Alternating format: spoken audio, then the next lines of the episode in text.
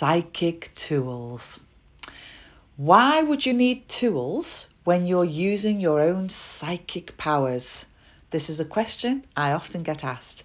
A psychic tool is a way to use your psychic ability. I've used many, many different tools throughout my life, and they all come in different shapes, forms, and sizes. The crystal ball is a fantastic psychic tool. The tarot cards, the dowsing pendulum, the black scrying mirror, even a bowl of water. As long as there is something that you can look at which helps to open up again your psychic mind.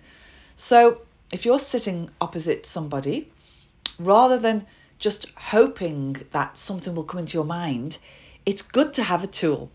And that tool becomes your thing it's what you start to use. So I became quite famous as a child for my tarot cards and crystal ball, and even now they are still my favorite tools to use. But there's so many others out there.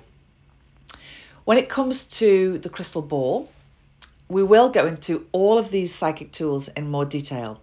But the crystal ball, another word for that is scrying. And when it comes to actually practicing scrying, I always say don't be too hard on yourself. You have to passively look into the crystal ball. So as you look into it, you don't stare into it because you'll just see out the other end. So you sort of sit back, relax, light some candles, set the ambiance. Ambiance is always very good when you're using psychic tools. Helps to create a nice atmosphere for you, for you to relax and program your mind to start to receive. Because, like I said at the beginning, it's all about receiving these images. So, as you start to look at the crystal ball, you can ask a question. So, imagine that you're just asking, What is ahead for this person sitting opposite me? And as you start to look, it will look as if the crystal ball has gone all black and smoky and then the smoke starts to spin. It's quite um, visually amazing when you start to see it. And then it's like the, the smoke turns into curtains, and the curtains will just open, and suddenly the show begins. And you may start to see images float up to the surface, or images from the top of the crystal ball floating down. Now, there's no right and wrong what these mean, or even sideways. But what I found with myself personally, if I see something coming from the top of the ball down, that's coming to you. So, if for example, someone's worried about money and they are sitting opposite me, I may see a gold coin, and that will be symbolic of money. And then that gold coin will start to fall into the crystal ball and eventually land on the bottom. And that is my way of knowing that this person is about to come into money. They say that symbols that are moving up, upwards in front of you, are anything that's in the person's past. Um, I just find that every reader is different, um, and every querent, which is the person that comes to see you, is different. So, with that thought in mind, just sit open minded, ask a question. They might come to see you and say, Will my house sell?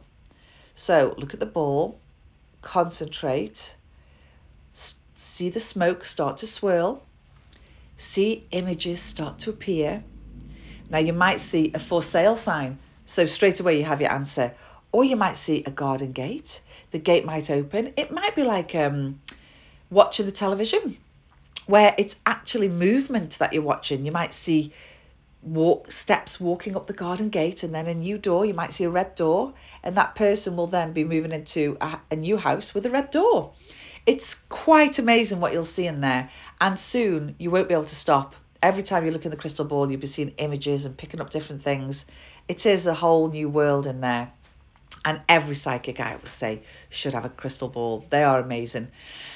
After that you've got another way of scrying is the black scrying mirror now, that's slightly different. Um, clairvoyants and mystics have been using black scrying mirrors for centuries. But when it comes to the black scrying mirror, that's more about a window to the spirit world. So again, you would look at it, allow your eyes to focus on your eyes in the mirror and don't look around, don't look at the rest of your face, just keep looking at your eyes. And eventually, your face will start to change. It might go very black, you might not see the right hand side of your face, or suddenly you might have different hair. I looked into my black scry mirror this week and suddenly I'd got grey curls instead of my black hair. I'd got little glasses being put on the end of my nose. So it's showing me a new face, a person.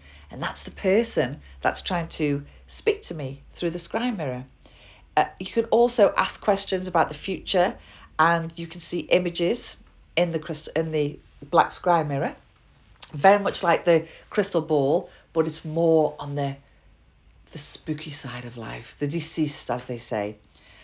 And again, I will be talking a lot more about scrying in different episodes. Another wonderful tool, uh, the tarot cards.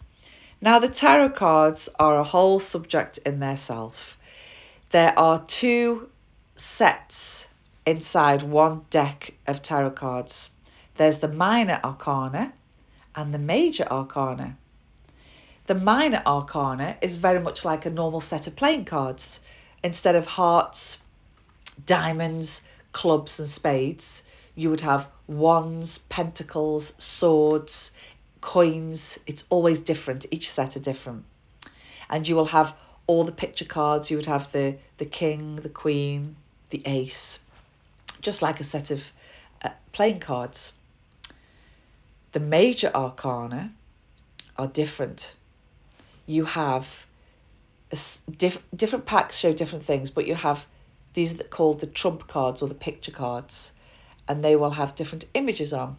For example, the hermit may have a picture of a, a hermit with a cloak and a and a holding a torch. This would represent that this person is very quiet and shines a light on their own path. So each set of cards have different pictures and mean different things.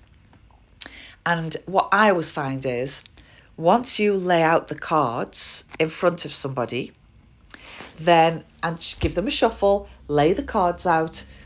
I always see an image between the picture card and and me. So between me and the picture card is a little image starts to form, and this is my clairvoyance. You may hear something. This could be clairaudient. You may start to feel something, which is your clairsentient.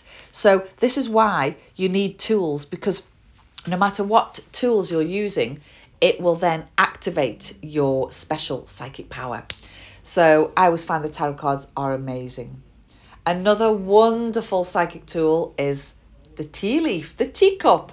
Oh my goodness, the teacup with tea leaves in can tell a whole new world. It can tell the past, the present, the future. You can see images in there. It's a whole ritual in itself, and I will talk about that later in the fu- in the my my next episodes. So for now, it's about what psychic tools you like. Is it the tarot cards? Is it the crystal ball? Do you fancy a pen and paper, which is when you can do automatic writing? Do you fancy the I Ching? There's I Ching sticks. Um, there's witch doctor's bones. There's crystals. There is a bowl of water. Just any any shiny surface where you'll see things.